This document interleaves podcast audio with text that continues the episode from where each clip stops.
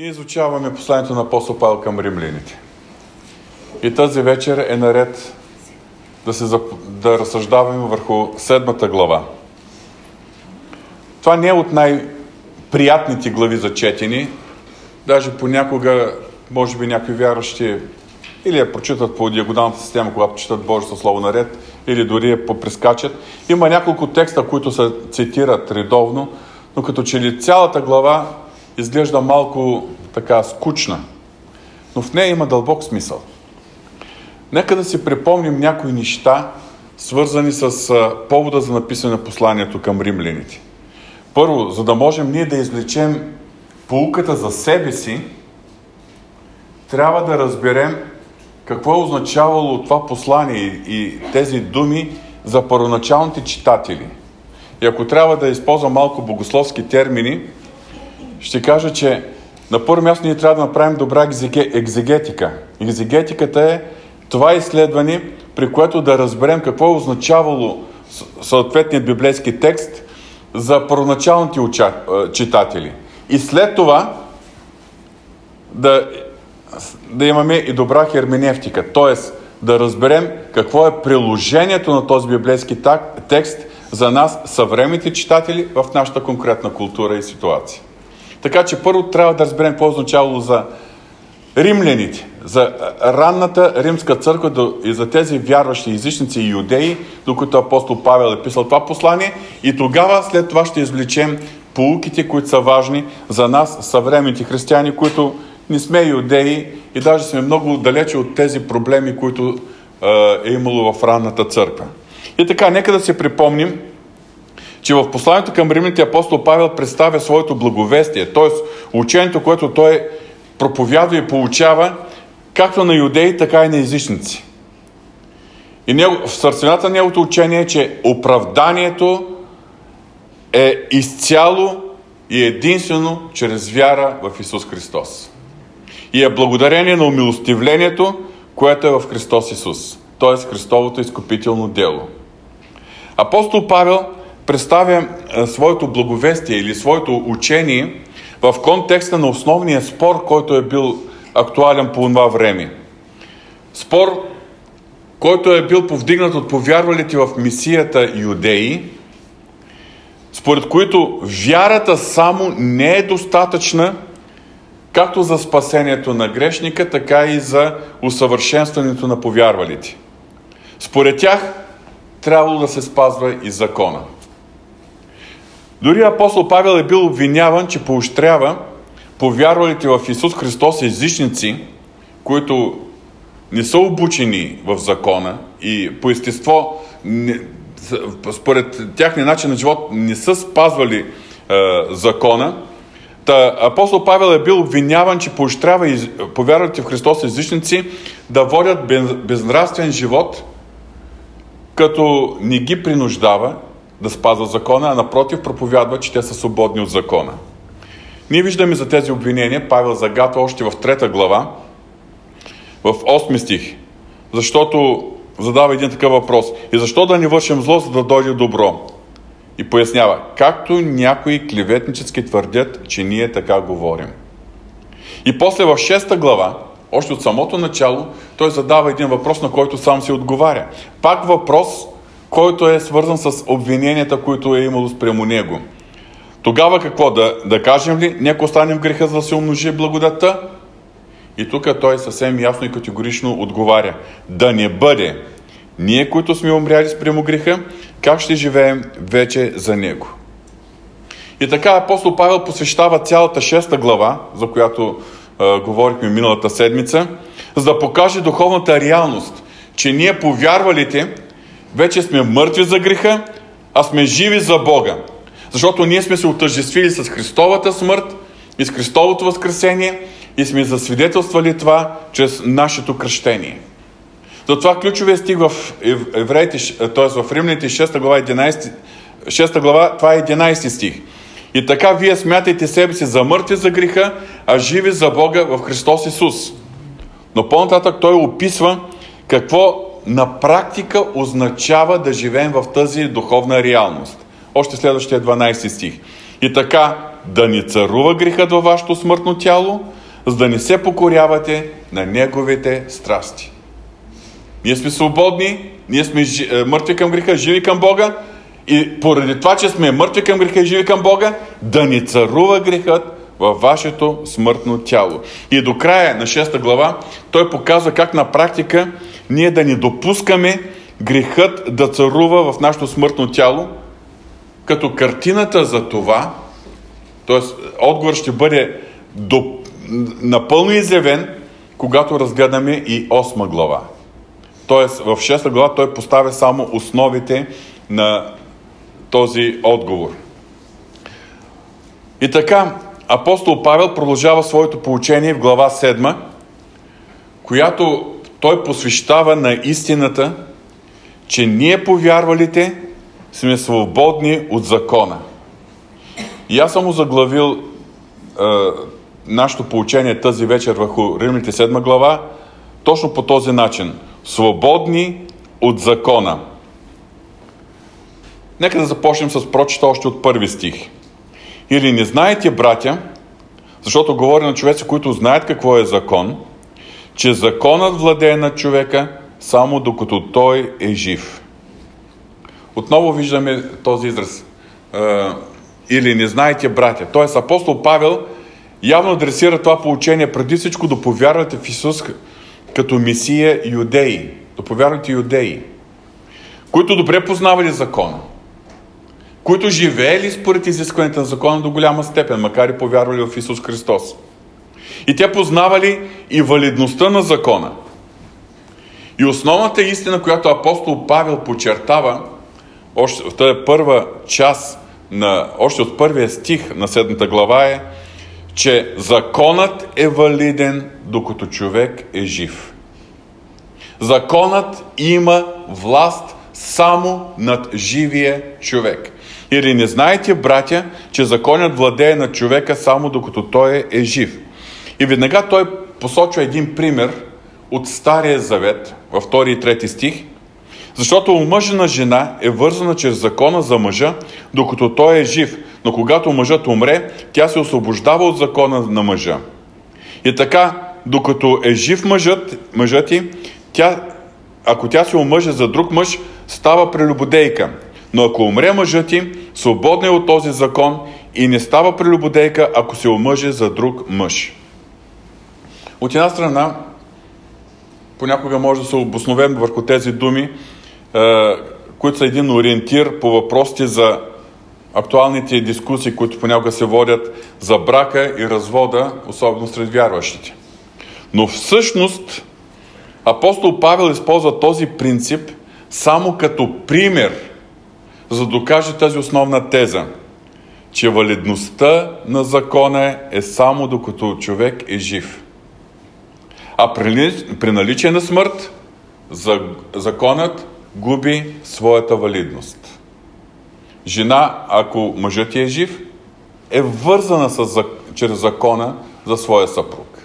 Но когато е на лице смъртта на един от съпрузите, другият вече е свободен е, от тази връзка, т.е.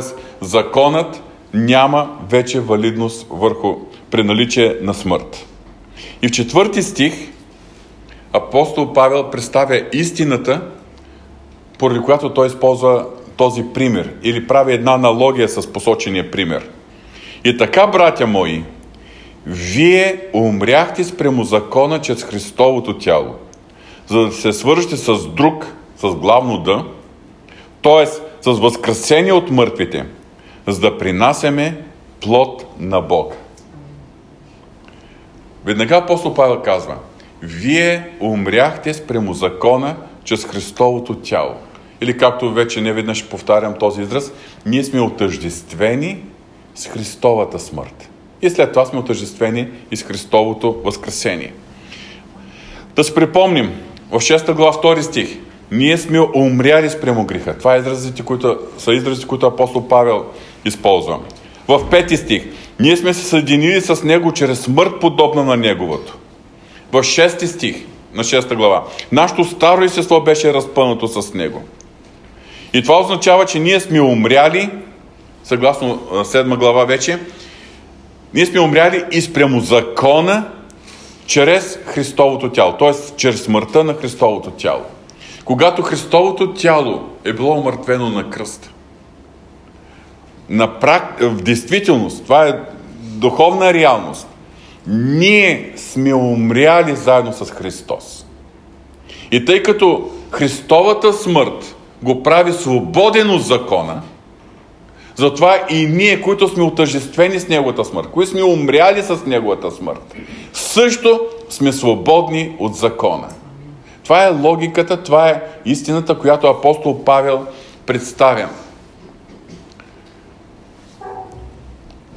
Така апостол Павел потвърждава своето учение, че повярвате в Исус Христос, както юдеи, така и езичници, сме умрели спрямо закона и сме свободни от закона. Сега големи въпрос, какво означава това свободни от закона? Ние ще продължаваме да размишляваме върху, да търсим отговорът на този въпрос. Но нека да продължим с 5 и 6 стих. Защото когато бяхме плътски, греховните страсти, които се възбуждаха чрез закона, действаха в нашите телесни части, за да принасяме плод, който докарва смърт.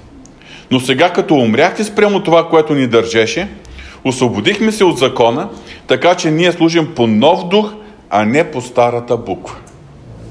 Тук апостол Павел разграничава хората в две категории. На първо място в пети стих.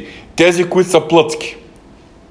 Тук апостол Павел съвсем ясно разбира, че това са тези, които все още не са повярвали в Исус Христос, които не са оправдани чрез вяра и не са се отъждествили с Христовата смърт и възкресение, но се държат за закона. Това са юдеите, които все още не са преживяли силата на новия живот в Исус Христос.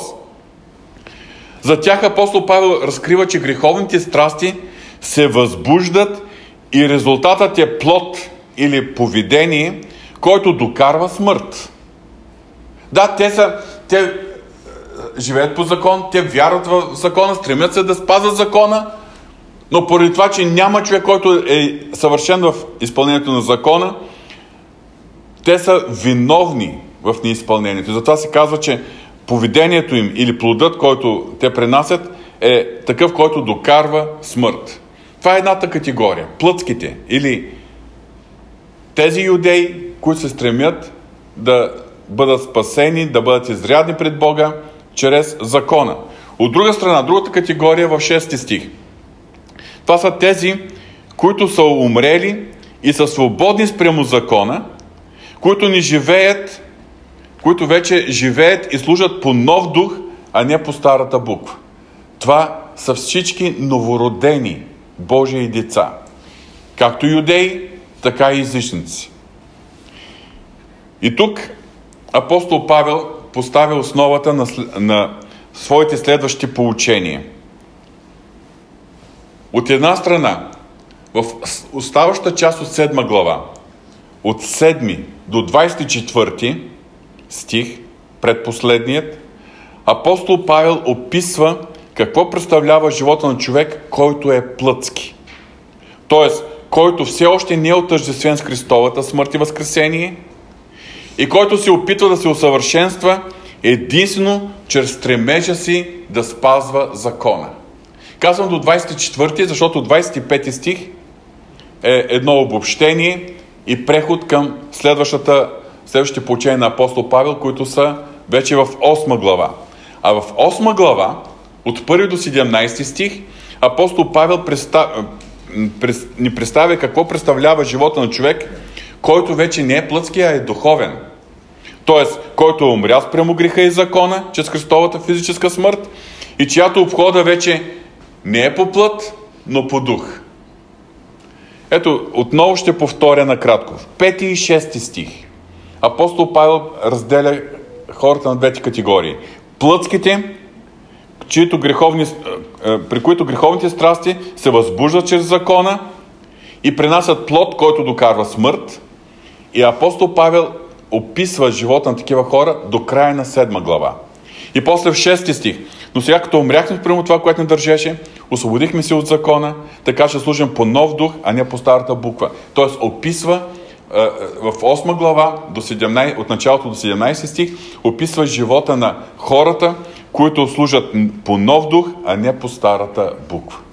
Така че тази вечер, разглеждайки седмата глава, и ще стигнем до края с Божията помощ, до седмата глава, ние ще разглеждаме какво представлява живота на човек, който е плътски, който все още не е отъждествен с Христовата смърт и възкресение, който се опитва да се усъвършенства единствено чрез спазването на закона. А следващата седмица, ако Господ ни я подари, разглеждайки 8 глава, тогава ще видим какво представлява животът на човек, който вече служи по нов дух, а не по старата буква. Това е просто а, мястото на втората половина, то не е половина, ми вторите две трети от седмата глава на римляните и първата половина на осмата глава посланието към римляните. И така, от седми стих надолу започваме да разглеждаме какво означава, живота на човек, който се обхожда и живее под закона. Седми стих. Тогава какво? Да кажем ли, че законът е грях? Да не бъде. Но напротив, не бих познал греха, освен чрез закона. Защото не бих познал, че пожеланието е грях, ако законът не беше казал не пожелавай. Дали апостол Павел чрез своето поучение заклеймява закона като нещо лошо? Не, категорично не. Ето съвсем ясно казвам. Тогава какво да кажем, че законът е грях? Да не бъде. Съвсем ясен и категоричен отговор. Да не бъде. По-надолу в 12 стих той прави този коментар. Така че законът е свят и заповедта свята, праведна и добра. Тогава, ако човек не се оправдава чрез дела по закона, каква е целта и ролята на закона? Трябва ли ние в Новия Завет изобщо да, се, да го четем, изучаваме? Има ли някакво значение за нас? Седми стих пак. Не бих познал греха, освен чрез закона. Защото не бих познал, че пожеланието грях, ако законът не беше казал, не пожелавай. Да се върнем в трета глава, 20 стих. Защото нито едно създание няма се оправдае пред него чрез дела изискани от закона, понеже чрез закона става само познаването на греха. Законът, скъпи брати и сестри, не е отменен. Защото грех, е, законът представя Божията святост. Светостта на Бога, на Бога не е променена. Законът ни е даден, за да осветли тези морални граници, за които вече говорихме много пъти – и ние да знаем докъде е допустимото за нас и откъде нататък не е редно ние да, преска... да, да отиваме. Граници, които не трябва да прескачаме. Естествено, апостол Павел много ясно доказва, че човек със собствени сили това не може да го постигне. Така че отговор с пълнота ни ще получим, като разгледаме 8 глава следващата седмица. Но, все пак, законът ни е даден за да бъдат осветени тези граници. Чрез закона става познаването на греха.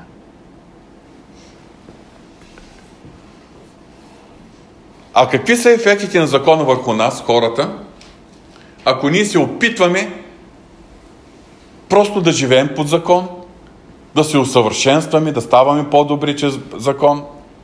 Осми стих. Но понеже грехът се възползва от заповедта, произведе в мене всяко пожелание, защото без закон грехът е мъртъв. Какво означава това най-напред? Без закон грехът е мъртъв. Връщаме се в 5 глава 13 стих, където четем така, в края на този стих. Грях не се вменява, когато няма закон. Или целият стих е, защото и преди закона грехът беше света, обаче грях не се вменява, когато няма закон. Тоест, когато Бог не е дал своите изисквания, не е осветил тези морални граници, които, които ни трябва да прескачаме. Когато не е даден закона, крайна сметка никой не може да обвини човека в грях, в престъпване на закона. Затова грехът не се вменява, когато няма закон. А в нашия текст, в 8 стих на 7 глава, четем, защото без закон грехът е мъртъв. Добре, Обаче, след като вече ни е даден закона, каква, е, какъв е неговия ефект върху нас? Нашето човешко естество. Еми, много ясно тук се казва. Грехът се възползва от заповедта и произведе в мене всякакво пожелание.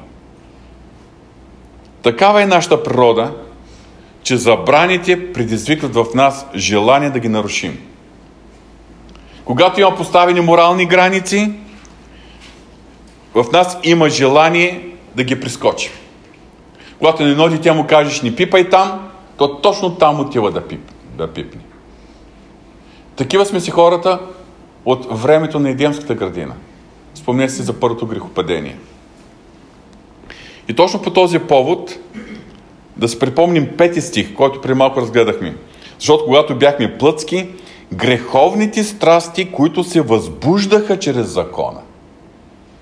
Значи законът възбужда, предизвиква в нас този купнеж, тази страст, това желание да прескочим границите. Това желание да нарушим закона. Греховните страсти, които се възбуждаха чрез закона, действаха в нашите телесни части, за да принасяме плод, който докарва смърт. Не бих познал, че пожеланията грях, ако законът не беше казал ни пожелавай. Добре, какво се получава в нас, какво става в нас, когато разберем, че пожеланието е грях? Законът предизвиква греха, който е в нашето смъртно тяло. Нали си спомните в 6 глава 12 стих? И тъй да ни царува грехът във вашето смъртно тяло. Значи греха, е, законът предизвиква нашето смъртно тяло, или грехът, който е в нашето смъртно тяло.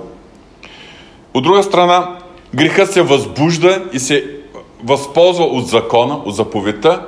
И понякога ние се опитваме да стискаме зъби, казваме да са живи и здрави предните ми зъби, но понякога не успяваме да се да устискаме и нарушаваме. Проваляме се. Кога се опитваме със свои сили, с силата на своята воля, благодарение на това, че познаваме, че това не е редно, че това не трябва да го правим, само на, на човешко ниво, това е резултатът. Заповедта възбужда греховността в нас. Ето в 8 си как е казано. Но понеже грехът се възползва от заповедта, произведе в мене всякакво пожелание. И така апостол Павел много ясно показва, че само законът не може да оправдае човека, а напротив, вменява му вина, прави го, обвинява го, прави го виновен. Но също така и законът не може да промени човека, не може да усъвършенства човека, не може да освещава човек, а напротив, оковава човека още по-здраво в виригите и в робството на греха и на греховните навици. Как апостол Павел описва състоянието на човека под закон? 9 до 11 стих. И аз някога бях жив без закон, но когато дойде заповедта, грехът оживя, пък аз умрях. И намерих, че тази самата заповед, която беше дадена да докарва живот, ми докара смърт. Защото грехът, като използва възможността чрез заповедта, ме измами и ме умъртви чрез нея. Сега, много са интересни тези изрази на апостол Павел. И аз някога бях жив, без закон. Дали той говори за състоянието на един юдей, който се е родил като дете и не е достигнал още до съзнателна възраст, още не познава закона и в даден момент разбира закона, идва заповедта, или става въпрос за човек, който е живял в такава култура, не е от юдейската общност, живее в такава култура, няма закон, изведнъж попада в средата на юдеите, разбира какво представлява закона. И така, някога аз бях жив без закон, но като дойде заповедта, грехът оживя, пък аз умрях. Нека си припомним как завършва 6 глава. Защото заплатата на греха е смърт. Грехът оживя, а пък аз умрях. Тук става въпрос за това отделяне от Бога. Духовно мъртъв, че своите престъпления и грехове, както е писано в Ефесяните 2 глава. И така намерих, че самата заповед, която беше дадена да докара живот, ми докара смърт. Защото грехът, като използва възможността чрез заповедта, ме измами и ме умъртви чрез нея. Грехът, като използва възможността чрез заповедта, ме измами и ме умъртви чрез нея. Законът не е грешен. Заповедта е праведна и добра. Но човешкото естество е до такава степен корумпирано, до такава степен провалено поради греховността, която ние наследяваме от поколение на поколение. Че когато има заповед, винаги в човешкото естество се явява бун срещу тази заповед. Винаги има и стремеж да, да бъде нарушена. И това е проблемът. Значи само с заповед, само с осветляване на моралните граници, човек не може да бъде съвършен пред Господа. Не може да, да, не, да не върши грях. Само на човешко ниво. Преди да бъде даден закона, или преди човек да научи за закона, той не се чувства виновен. Но след като човек научава за закона,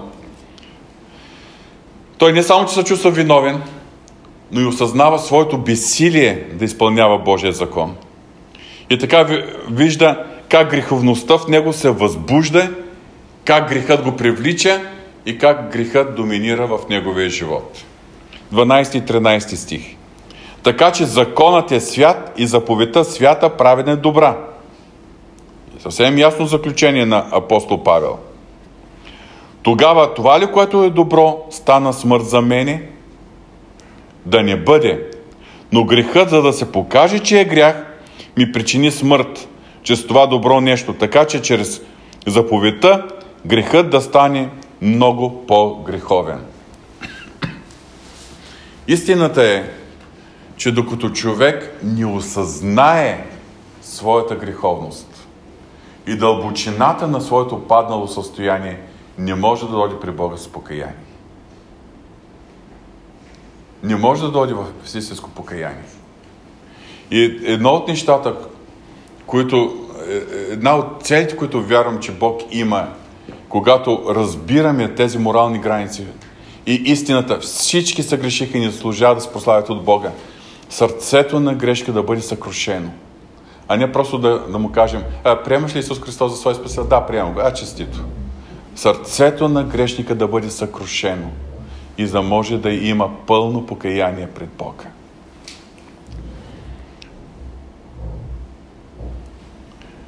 14 стих. Защото знам, че законът е духовен, а пък аз съм от плът, продаден под греха. Тук апостол Павел посочва къде е проблема.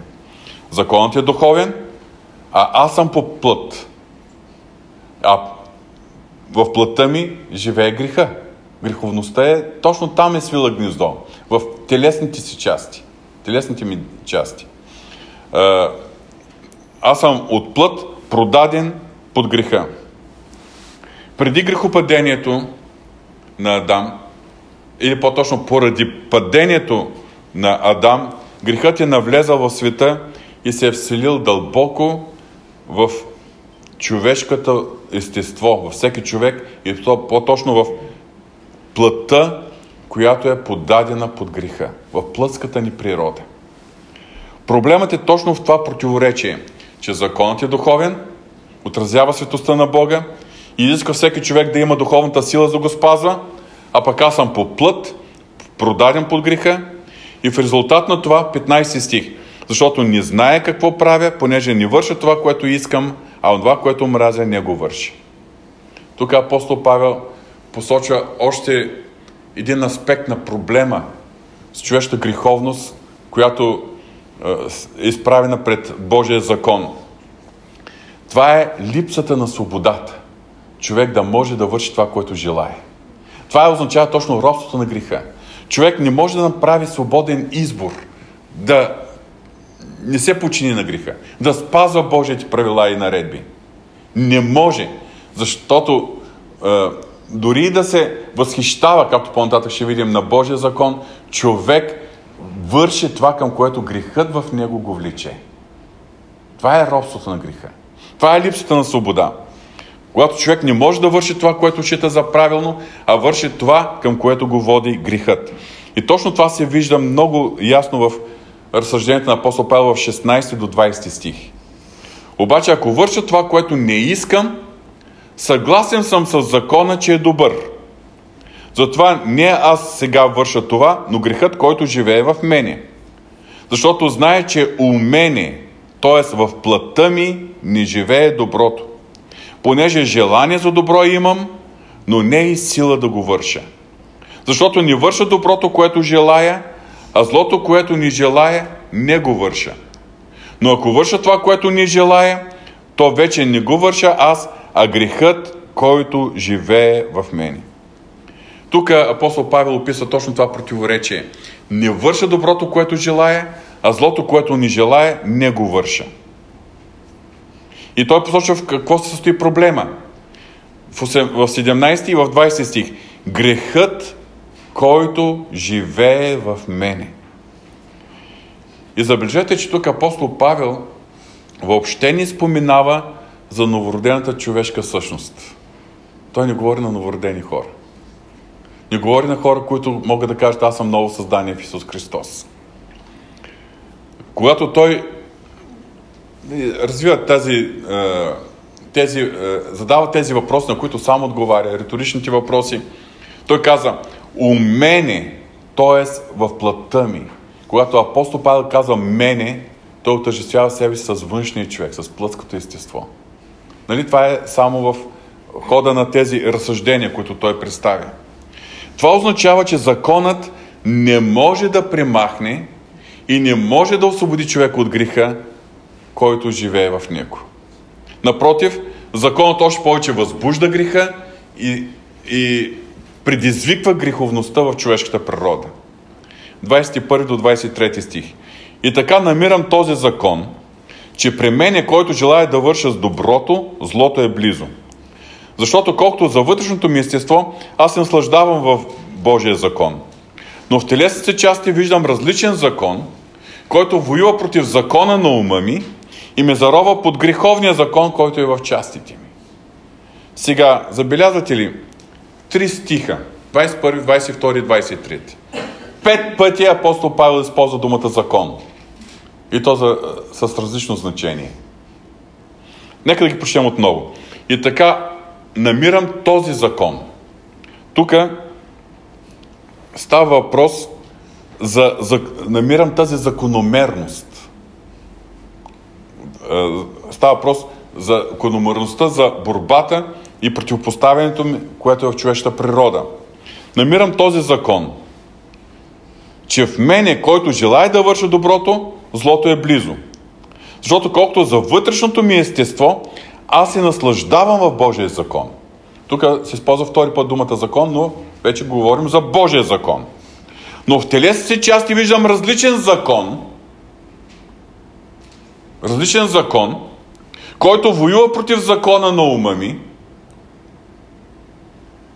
и ме зарова под греховния закон, който е в частите ми.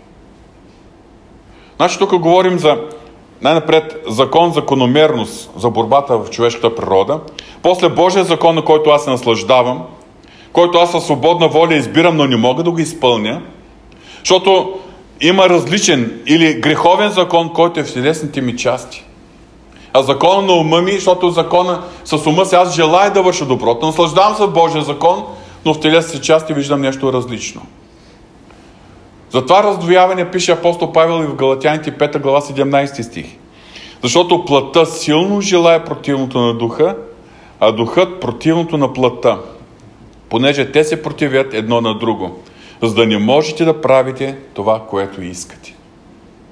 С други думи, човешката природа е раздвоена. Дори и да се възхищаваме на Божия закон, на начина на живот, който трябва да водим, ако съблюдаваме всички изисквания на свещеното писание. Колко превъзходно ще бъде? Ние нямаме силата да го извършим. На човешко ниво. На естествено ниво. И съвсем естествено в 24 стих, почти в заключението, ние виждаме този вик на отчаянието.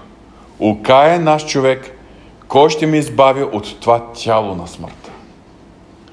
Апостол Павел описва състоянието на човек, който наистина е разочарован от себе си, който се опитва да бъде добър, избира да върши доброто, но няма сила на практика да го извърши. Ока е наш човек. Кой ще ме избави? И той съвсем ясно посочва къде е проблема. Кой ще ме избави от това тяло на смъртта? Отчаянието е предизвикано точно това раздвояване в човек, който осъзнава превъзходство на закона, харесва го, желая да живее и да посъва според него, но открива, че няма сила да го изпълни. И проблемът е в това тяло на смъртта. Тоест това тяло, което е под контрола и в робството на греха. И след този вик на отчаяние следва изявяването на Божият отговор, т.е. на Божия план за победа над греха, който е развит в 8 глава, първата половина. Благодаря на Бога, има избавление чрез Исус Христос, нашия Господ. Най-хубавото в тази глава е, че тя ни завърши с 24 стих. С викът на отчаяние, окая наш човек. Кой ще ме избави от това тяло на смъртта? Ако нещата бяха свършени до тук, и ако апостол Павел беше свършил до тук посланието си, на практика това означаваше, че за нас няма надежда. Но веднага още със следващия стих, той посочва вече една а, нова посока. На, вече надеждата. Благодаря на Бога. Има избавление чрез Исус Христос, нашия Господ. И така, ако апостол Павел описва различните опити на човек да живее праведно според закона и описва много ясно, че всички тези опити остават без успех, като предизвиква само объркани, обърквани и отчаяние. Затова това е една глава, която е пълна с негативизъм, пълна с е, човешко бесилие, пълна с отчаяние до 25 стих. И тук виждаме в 25 стих, че Бог в своя изкупителен план има отговор и за този всеобщ човешки проблем. Има избавление чрез Исус Христос, нашия Господ. И ние вече видяхме, че има избавление от вината за греха, чрез вяра в Исус Христос и чрез оправданието, което получаваме благодарение на е, изкупителното дело, умилостивението, което е в Исус Христос. Ние сме свободни от вината. Но тук 25 стих ни казва, че има избавление и от този проблем на човешката греховност. И това избавление ние ще го видим в 8 глава. Има избавление чрез Исус Христос, нашият Господ. И накрая той завършва така. И така само аз с ума си слугувам на Божия закон, а с плътта на греховния закон. Това е постамента, това е, е позицията, от която той, на която той стъпва, за да премине към истината, която развива в 8 глава. Така ние завършваме глава 7. Казах ви, че най-напред е важно да направим на екзегетика, т.е. да разберем какво означавал този библейски текст за първоначалните читатели. Това са римските вярващи, състоящи се от езичници и юдеи, вярващи в Исус. За езичниците Исус е, Христос е Спасителят, който ги, е, чрез вяра ги спасява, оправдава ги и които знаят и са обучени, че не трябва да живеят и да се връщат под робството на греха, на, на закона. Да влизат под робството на закона.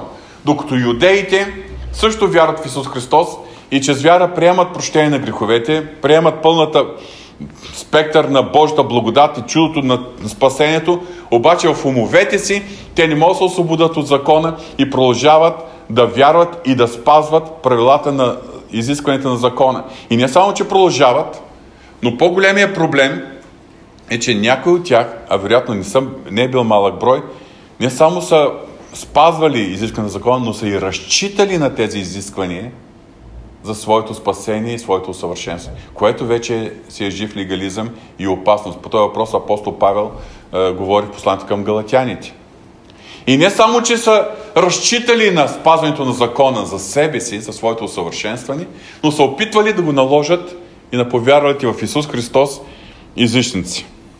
И така, по принцип, апостол Павел води този диспут с юдеите, които са повярвали в Исус като Месия, които продължавали да държат закона и да обвиняват апостол Павел, че учението му за оправдание единствено чрез вяра, чрез вяра води езичниците към разпуснат и неморален живот.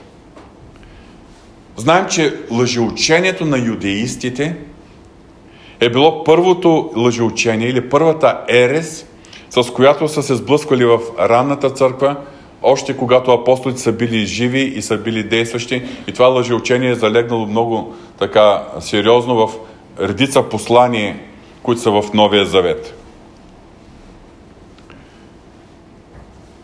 Откъде знаем, че е имало хора, които спазват изискването на закона? Еми в Римите 14 глава го пише.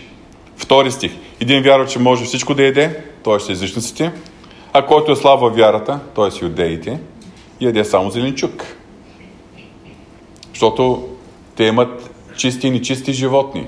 И в римската е, култура, в е, град Рим, много е било вероятно да не могат да намерят такива, както сега в момента евреите ги наричат кашерни храни, т.е. чисти от гледна точка на Моисеевия закон храни, и затова едат само зеленчук. В пети стих. Някой уважава един ден повече от друг ден, а друг човек уважава един, всеки ден еднакво. И тук апостол Павел казва, всеки да бъде напълно уверен в своят ум. И така, когато юдеистите са започнали да разпространяват своето лъжеучение и да се опитват да наложат на повярвалите в Исус Христос езичници спазването на закона, явно е, че на места е имало а, вярващи езичници, които са огънали. По този повод апостол Павел пише своето послание към галатяните. По този повод се е състоял и първият апостолски събор, който е описан в Деяните на апостолите 15 глава. Но нека да си припомним няколко а, израза на апостол Павел, записани към галатяните. Това са църквите в римската провинция Галатия. В първа глава на Галатяните, 6 и 7 стих, той пише Чуда се, как вие оставяте онзи, който ви призова чрез Христовата благодат и така скоро преминавате към друго благовестие, което не е друго благовестие, но е дело на николцината, които ви смущават и искат да изопачат Христовото благовестие. Тоест, учението, че повярвайте в Исус Христос, ежедневно трябва да се обрязват и трябва да спазват еврейските празници, еврейската диета, други там изисквания на закона. Апостол Павел го нарича друго благовестие, което представлява изопачаване на Христовото благовестие. След това, няма да спирам подробно върху е, на, наставленията и поучението на апостол Павел, но само директно в пета глава, първи стих. Това са едни много силни думи на апостол Павел. И така, стойте твърдо в свободата, за която Христос ни освободи и не се заплитайте отново под робското иго. Под робското иго се разбира родството на закона.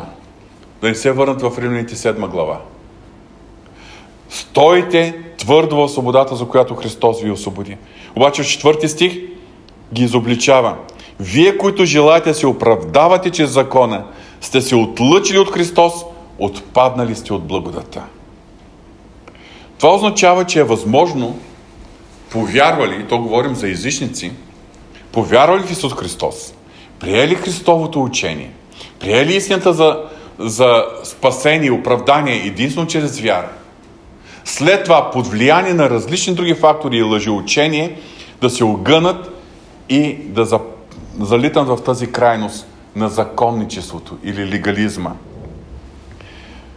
Тоест, Възможно е, повярвай в Исус Христос, да се завърнат отново под робското иго на закона, като има предвид буквално Моисеевия закон.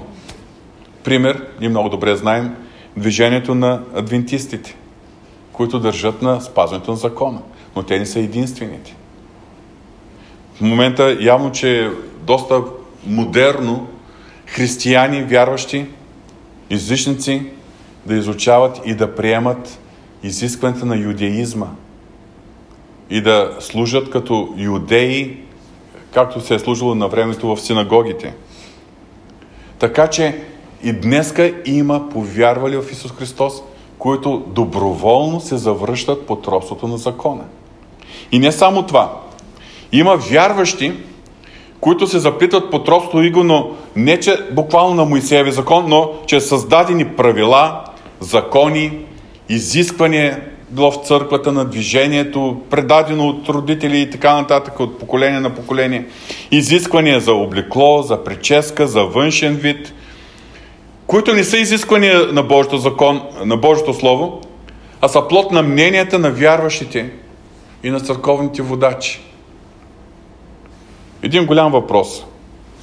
Трябва ли в църквата ни да има изисквания за поведение? Един списък кое е правилно и друг списък кое не е правилно. Това прави, това не прави. Това яш, това не яш. Това пи, това не пи. Обличай се по този начин, а обаче по този начин не трябва. И така нататък. Трябва ли в църквата ни да има изискване за поведение, за дрес-код, за такива а, прически, външен вид и така нататък? Моят отговор е следният. Не, категорично не. Изисквания, закони и правила не трябва да има. Но ние, служителите, винаги трябва да проповядваме и вярващите трябва да зачитат истината, че вътрешната промяна винаги води до промяна и на външните неща. Тоест поведение, забавление, облекло, външен вид и така нататък. Вътрешната промяна се изявява винаги и навън. Ако навън не се вижда, значи поставя се под въпрос и вътрешната промяна. Точно по този повод са и думите на Исус Христос, вие знаете, за чистенето на външната, външното на чашата. Той изобличава тези, които се опитват да чистят външното на чаш. Т.е. да докарат хората да имат правилно поведение, но отвътре е гнилота, отвътре е нечистота. И думите на Исус Христос в Лука 11 глава 41 стих. По-добре чистете вътрешното и ето всичко ще бъде чисто. С други думи, когато чистим вътрешното по правилен начин и поощряваме хората да търсят Господа, да се приближават до Него, в резултат на което да преживяват истински благодата на Бога за освещение. Освещение, което обхваща промяна на мисленето, промяна на ценности, промяна на сърцето, на желанията, на, на потребностите. Когато има това вътрешно освещение, когато се чисти вътрешното на частата, всичко става чисто, включително и външността. И така, каква е роля, какво е значението и какво е посланието на тази глава за нас, съвременните вярващи? Посланието е много подобно към това, което апостол Павел пише в посланието към галатяните. Никога не трябва да изпадаме на нивото на това да се опитваме първо себе си да усъвършенстваме само по силата на човешката воля, разбиране, желание, стремеж без Божията благодат. Няма да успее. И второ, никога като църква да ни налагаме закони, правила като изискване за нашето усъвършенстване. А да очакваме промяната на поведение, на външност, да настане в резултат на вътрешната промяна, която Божие Слово нарича освещение. Онова освещение, без което никой няма да види Господа. Амин.